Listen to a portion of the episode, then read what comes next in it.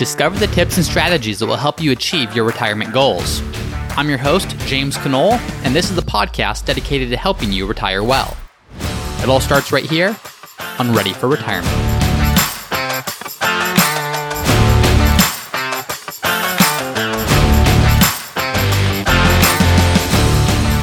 Hi, everyone, and welcome to another episode of Ready for Retirement. I'm your host, James Conole.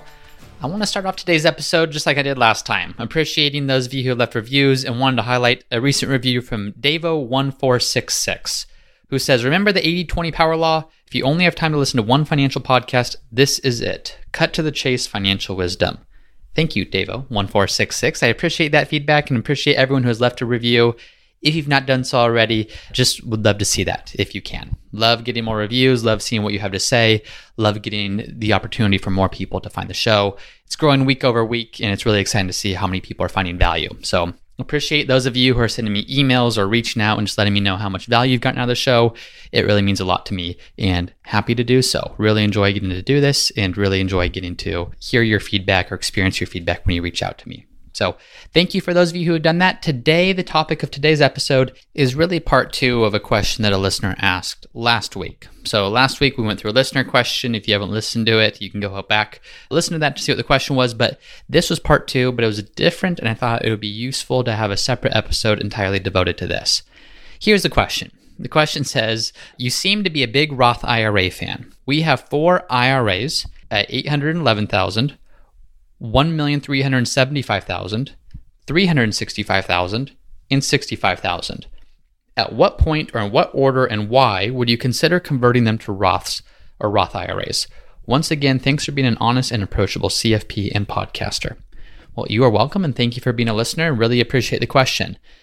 So, you're right. I do love Roth IRAs. I am a big Roth IRA fan, and that's because I love helping people pay as little money in taxes as possible so they have more money to do with it what they'd like.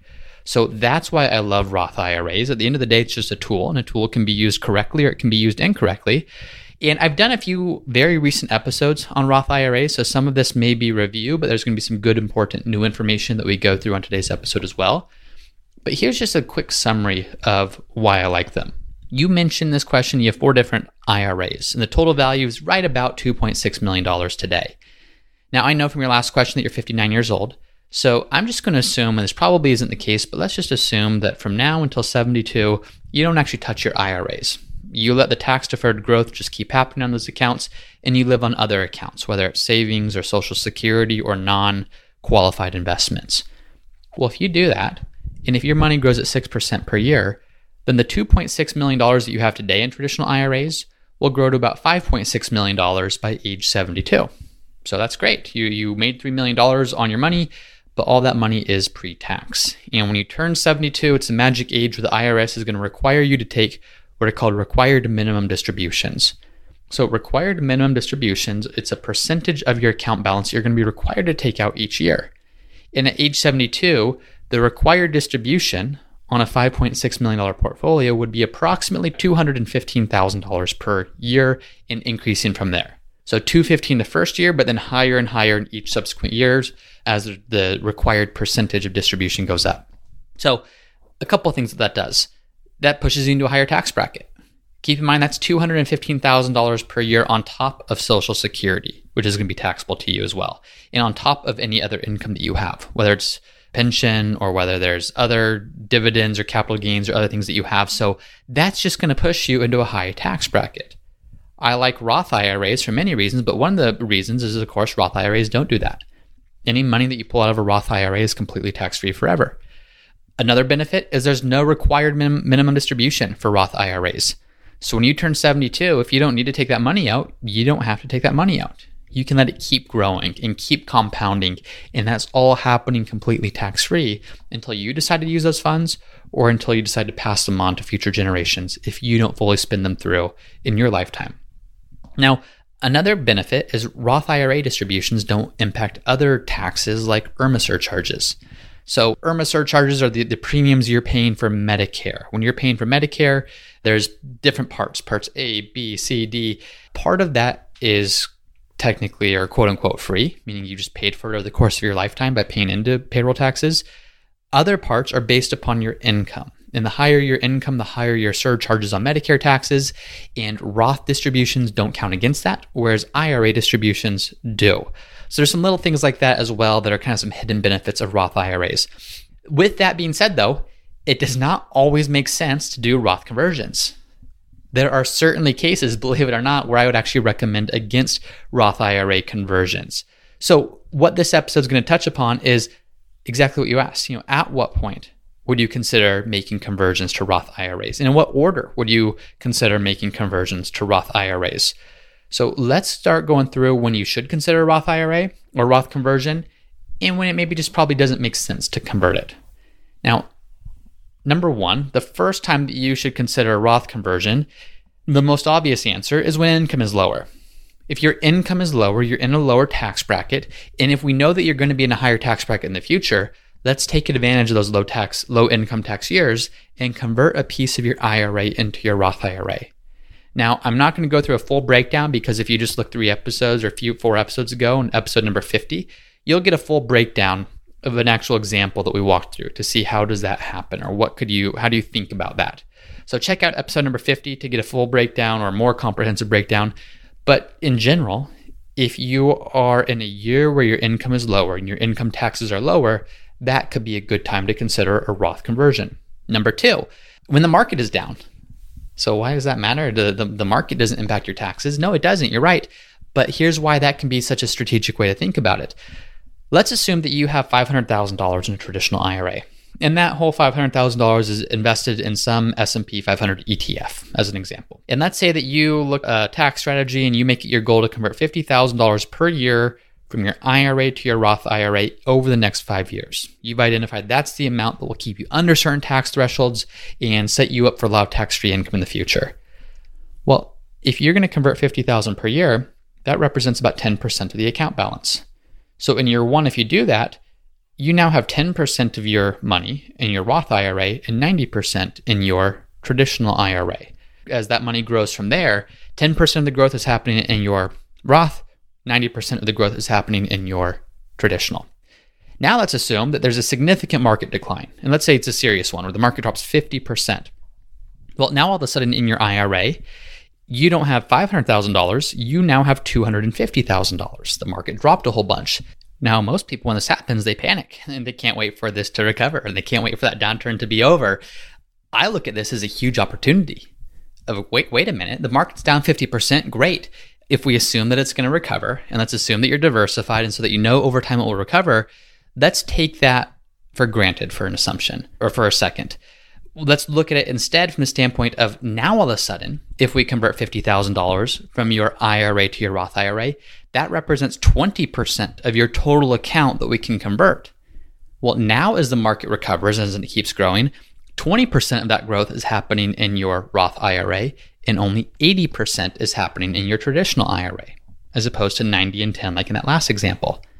So sometimes, even in years where maybe it doesn't make a whole lot of sense to do a conversion, if the market falls enough, it might make sense to even ramp up the conversions. Maybe instead of converting 50,000, is it maybe 60,000, 70,000, 80,000? Of course, this needs to be unique to your financial strategy and your tax strategy, but these are actually years where when the market's down, view that as an opportunity if Roth conversions are going to play any role in your financial plan.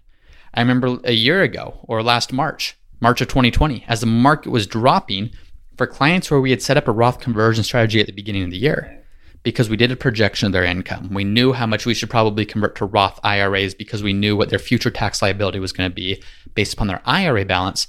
We put our foot on the, the gas pedal. We accelerated some of those. We said, can we convert more at this time?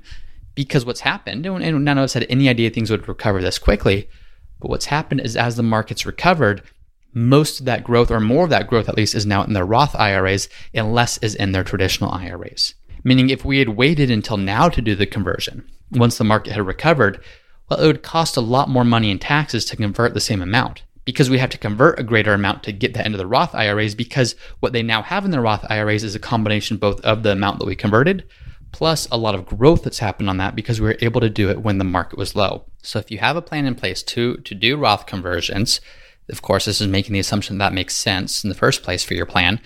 Market declines can actually be the best tool or the best possible outcome for you in the short term because it allows you to convert a bigger portion of your account while the market's low. And then when it grows again or when it recovers, that growth is happening in an account that will be entirely tax free forever. The third time that it makes sense to do Roth conversions is in a year that you might have a lot of write offs. So this ties into reason number one do it when income is lower. But this is really not when income itself is lower, but if there's a year that you have a lot of write offs. So, see episode number 51, where we talked about how do you take advantage of, of charitable giving to do significant Roth conversions and not have it cost you a whole bunch of money in taxes. But that could apply to medical expenses. This could apply to, you know, mortgage interest in your home is going to be pretty steady and actually declining over time. But those one off things, did you pay a lot in medical expenses that you can deduct? Or did you do a ton of charitable giving that you can deduct? Well, if there's years that you have a lot of deductions, let's ramp up your income to be able to write those deductions off against it. One way of ramping up income is through doing Roth conversions. So, see episode number 51 to see how that works in principle, just a few episodes ago, where we went into an in depth strategy of, of doing some charitable gifting along with Roth conversions. But the general sense is if there's a year where you do have a lot of write offs, it could be a great year to do Roth conversions. And then the fourth time, and this is going to be a little bit more general and high level because the details can actually get pretty complicated. But if you're trying to keep your provisional income low, you're probably saying, James, what on earth is provisional income? Well, provisional income is the way that the IRS determines how much of your Social Security benefit will be taxable. So, Social Security isn't taxable just the same way every other income source you have is taxable. There's a few different things that you have to calculate first. And the first is what's called your provisional income. And what that essentially says is if you add up all of your provisional income, and if you're married filing jointly, and if your provisional income is under $32,000, well, then none of your Social Security benefit is taxed. 0% of it is. And your first thought's probably, okay, that, that's great, but $32,000 is not that much money. So why would I try to live on $32,000 or less just to pay less in taxes? Well, he, here's why. Social Security benefit if you're going to look at how, so, how is provisional income taxed, the first thing that you do is you take your Social Security benefit and cut it in half. So let's say you're married filing jointly and you both have Social Security benefits of $2,500 per month. So 30,000 per year for each of you, that's 60,000, cut that in half. $30,000 is the amount of that that would be counted towards your provisional income. Now let's assume, just to use an extreme example, that you happen to have $10 million in your Roth IRA and that you are taking out $500,000 per year to live on. So you have your Social Security benefit of 60,000 combined plus $500,000 from your Roth IRA. That's $560,000 per year. You would think you'd be in a pretty high tax bracket. Well, we already know that your Roth IRA is not going to be taxable. So that $500,000 is completely tax free. But the other benefit of Roth distributions is your Roth IRA distributions are not subject to provisional income. So when you're looking at what do you owe on Social Security, Social Security, the amount that you're receiving, 30,000 of that in this example is going to be counted towards your provisional income, but $0 of the money you're taking from your Roth IRA will be included in your provisional income. So in this example, $30,000 is your provisional income, which is under the $32,000 threshold, which means 0% of your Social Security benefit is taxed. So I'm going to keep this more high level. I know this one can get more confusing and more detailed. If you'd like to hear an episode about this, reach out and maybe I'll, I'll do one soon. But if you are looking at your income sources and your assets and you're saying, ah, I can keep my provisional income low, or I'm, I'm really close to being able to do that, that's where it could make sense to do some Roth conversions to set yourself up for future completely tax free retirement. I did this with some clients, a few clients, where they had money in IRAs and Roth IRAs and they're deferring their Social Security benefit well into the future. And what we saw is they had the chance, if we could somehow get all their money from IRAs into Roth IRAs, to never owe taxes again once they retired. So we did some Roth conversions that if all they were looking at was their current tax bracket versus their future tax bracket, and maybe it was about break even, maybe didn't make it wasn't a huge compelling reason, but when you factored in the fact that provisional income would be much lower and that their social security would never be taxed, nor would their Roth conversions or any of their Roth funds be taxed, it made a lot of sense. So again, I know that one can get more confusing. This is something to talk to your CPA about, talk to your financial planner about. But if you're within striking distance of being able to have your provisional income super low to avoid taxes on any social security benefit, that could be a compelling reason to do Roth conversions as well. Those are some good reasons to do Roth conversions. Let's talk about reasons you shouldn't do Roth conversions, with reason number one being some guy in a podcast told you to do Roth conversions. Unless you are a current client, I do not know your financial situation. And unless I knew your income, your tax bracket, your assets, your future projected tax brackets and assets and income, there's just no way I could possibly know well enough whether or not a Roth conversion makes sense for you or not. So just big disclaimer on this. I do want to make sure that that all of these episodes, not just this one, but all the episodes I do, are giving you the pros and cons of each situation. But you should always compare that or take that framework and apply it to your specific situation before determining definitively whether a Roth conversion or anything else that we talk about makes sense for you. So that's reason number one. Don't just do a Roth conversion because some guy or some gal on a podcast said that you should. Number two, the second reason you shouldn't do a Roth conversion is if you think taxes are going to be the same or even lower in the future. This isn't necessarily because you think tax brackets will be lower, but because your income tax brackets might be lower. Let's assume that you're, you have a you have a high taxable income, either because you're working or you have a pension or a deferred comp plan that's paying out, and you are in a high tax bracket today, and for whatever reason you're going to be in a lower tax bracket in the future. Well, if that's the case, let's not convert money from your IRAs to your Roth IRAs today and pay a higher tax bracket on it today. And that's in, going to end up saving you in the future. So the ideal time to do Roth conversions is when your income today is lower than your income in the future. And that could be a factor of either your own personal income and what tax bracket that will put you in, or it could be because of what federal tax brackets as a whole will be. Obviously, you, number one is something that we have more control or can project a little bit more clearly. We don't really know exactly what t- federal tax brackets are going to be all the way into the future. But if you think your income tax bracket will be lower in the future than it is today, then it probably does not make any sense to do Roth conversions. And then three, which is kind of a tag along to this, is if you're going to move to a lower tax state, that probably negates many of the benefits of doing a Roth conversion. If you are, let's say, living in California today and you're going to move to Texas in a few years, well, let's not do Roth conversions. It could potentially cost you 5%, 6%, 10% in California taxes if you're then going to turn around and take that money out in Texas, where there's no state income tax, it would be reversed. If you were today in a state where there was no income tax brackets, that could be a compelling reason to do a conversion if you thought that you were later going to move to a state like California or New York or Illinois or a state where there was a much higher income tax bracket. So that, those are the general reasons not to do it. Now, back to the question. Part of the question was in what order does it make sense to do these conversions? Now, if you just have multiple IRAs, you know, in this listener question, there's four different IRAs. If these all belong to one individual, it doesn't really matter the order so much. I would say if one of them happens to be invested more aggressively than the others and you're going to keep the allocation the same, it maybe makes sense to convert the more aggressive accounts first. Because ideally, what we'd like to see is we'd like to see most of the growth happening in your portfolio in your Roth IRA. If we can really amplify the growth there and leverage the growth that you're going to get there, that's going to lead to the most amount of tax-free income or tax-free distributions in the future. So that that's one way that you could look at it. Another way to look at this is if you're going through this as a spouse or as a couple, probably the older spouse should convert their balances first. So if you have husband and wife and and they both have an IRA balance and one is 65 and one is 60, whatever spouse is 65, probably convert their balance first simply because they will be at their required minimum begin date earlier. They will be forced to start taking required minimum distributions earlier. So if you can start to shift their assets from their IRA to their Roth IRA first, it's just going to give you more leverage or it's going to it's going to give you more flexibility of not having to take such high required distributions in the future. So in general, if you're going to convert accounts first, I would recommend converting the more aggressive of the accounts. The accounts will likely get more growth over time. And if you have a spouse that you're doing this with, whatever the older spouse is, it probably makes more sense to convert their IRAs to Roth IRAs first. That being said, run this by your financial planner, run this by your tax planner, make sure that you're doing these projections as you go through it because these little tweaks, these little differences might not seem like they make much of a difference. But when you compound some of these things over years and years and years, it has a really, really dramatic impact.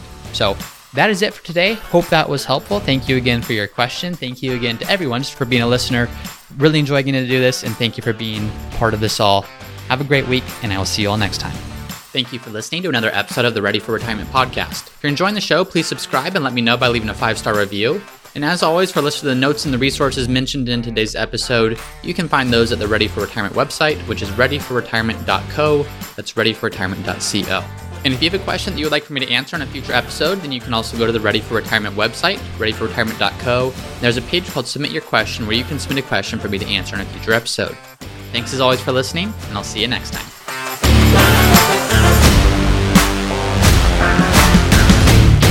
Hey everyone, it's me again for the disclaimer. Please be smart about this. Before doing anything, please be sure to consult with your tax planner or financial planner. Nothing in this podcast should be construed as investment, tax, legal, or other financial advice. It is for informational purposes only.